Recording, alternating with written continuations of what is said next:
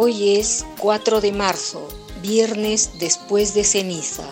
Del Evangelio de Mateo. En aquel tiempo, los discípulos de Juan se acercaron a Jesús preguntándole, ¿por qué nosotros y los fariseos ayunamos a menudo y en cambio tus discípulos no ayunan? Jesús les dijo, es que pueden guardar luto los amigos del esposo mientras el esposo está con ellos. Llegarán días en que les arrebatarán al esposo y entonces ayunarán. Buenos días, hermanas y hermanos. Saludos desde Trujillo, Perú. Al canto del gallo, damos gracias a Dios por este día que nos regala y nos disponemos a reflexionar sobre su palabra. Palabra que nos da vida, confianza y esperanza.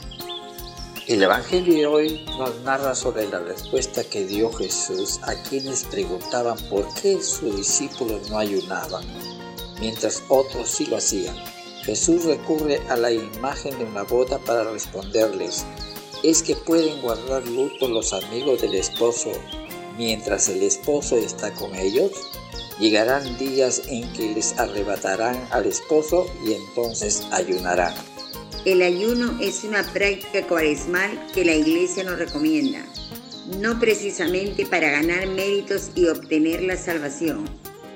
La salvación que nos ofrece el Señor es gratuita. El ayuno que nos recomienda la Iglesia es para dar respuesta a la llamada del Señor, a su amor generoso.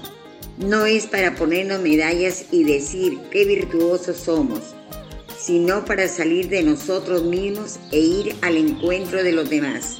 El profeta Isaías dice, este es el ayuno que yo quiero, soltar las cadenas injustas, desatar las correas del yugo, liberar a los oprimidos, quebrar todos los yugos, partir tu pan con el hambriento, hospedar a los pobres sin techo, cubrir a quien ves desnudo y no desentenderte de los tuyos. Entonces surgirá tu luz como la aurora. Enseguida se curarán las heridas. Ante ti marchará la justicia. Detrás de ti la gloria del Señor. Entonces clamarás al Señor y te responderá. Pedirás ayuda y te dirá, aquí estoy. Que nuestro ayuno sea expresión de la respuesta generosa que damos al amor del Señor que nos llama, que nos congrega como hermanos y que nos envía a anunciar su Evangelio, su buena noticia en medio de la vida cotidiana, que exprese nuestro salir de uno mismo hacia el prójimo, en especial al prójimo que nos necesita, en el que se revela Dios mismo. Como decía San Ignacio de Loyola, recuerde el hombre que tanto aprovechará cuanto más saliere de su propio amor, querer e intereses. Y damos gracias a Dios por los que hoy nacen y cumplen años, lluvia de bendiciones para ellos y sus familias. Y rezamos por todos los enfermos y por quienes se han encomendado a nuestras oraciones, de modo especial por Roger Ruiz Romero y Eduardo Velasco Maldonado, que se encuentran en la unidad de cuidados intensivos por Luis Eduardo Flores Tanaka y Johan Carlos Plaza Ibáñez. Que el Señor les conforte, les consuele, les sane y les dé la salud que necesitan. Y oramos por todos los difuntos, en especial por Humberto Torres Requejo, José Bazán Silva y Óscar Aguilar Paredes, al cumplirse un mes más que partieron ya a la casa del Padre.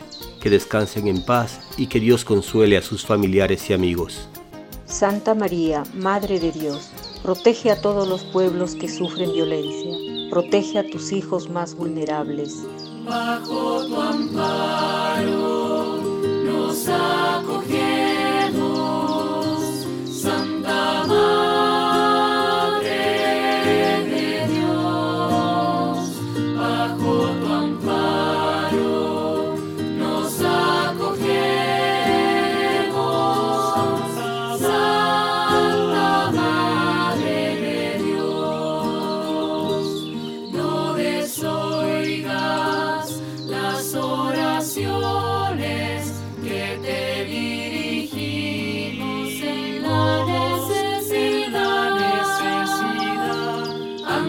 niebieskiego.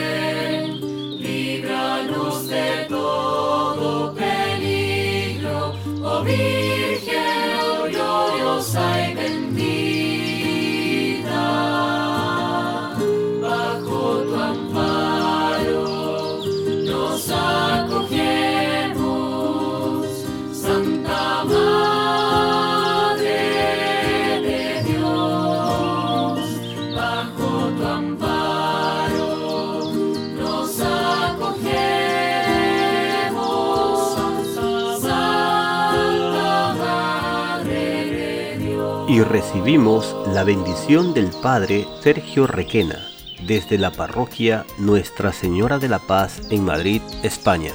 Que Dios te bendiga y te acompañe siempre, que ilumine tu vida y te abra los caminos, que nunca te falte amor, cariño, salud, amigos, que recibas toda la felicidad que te mereces. En el nombre del Padre y del Hijo y del Espíritu Santo. Amén. Una producción de Alcanto del Gallo.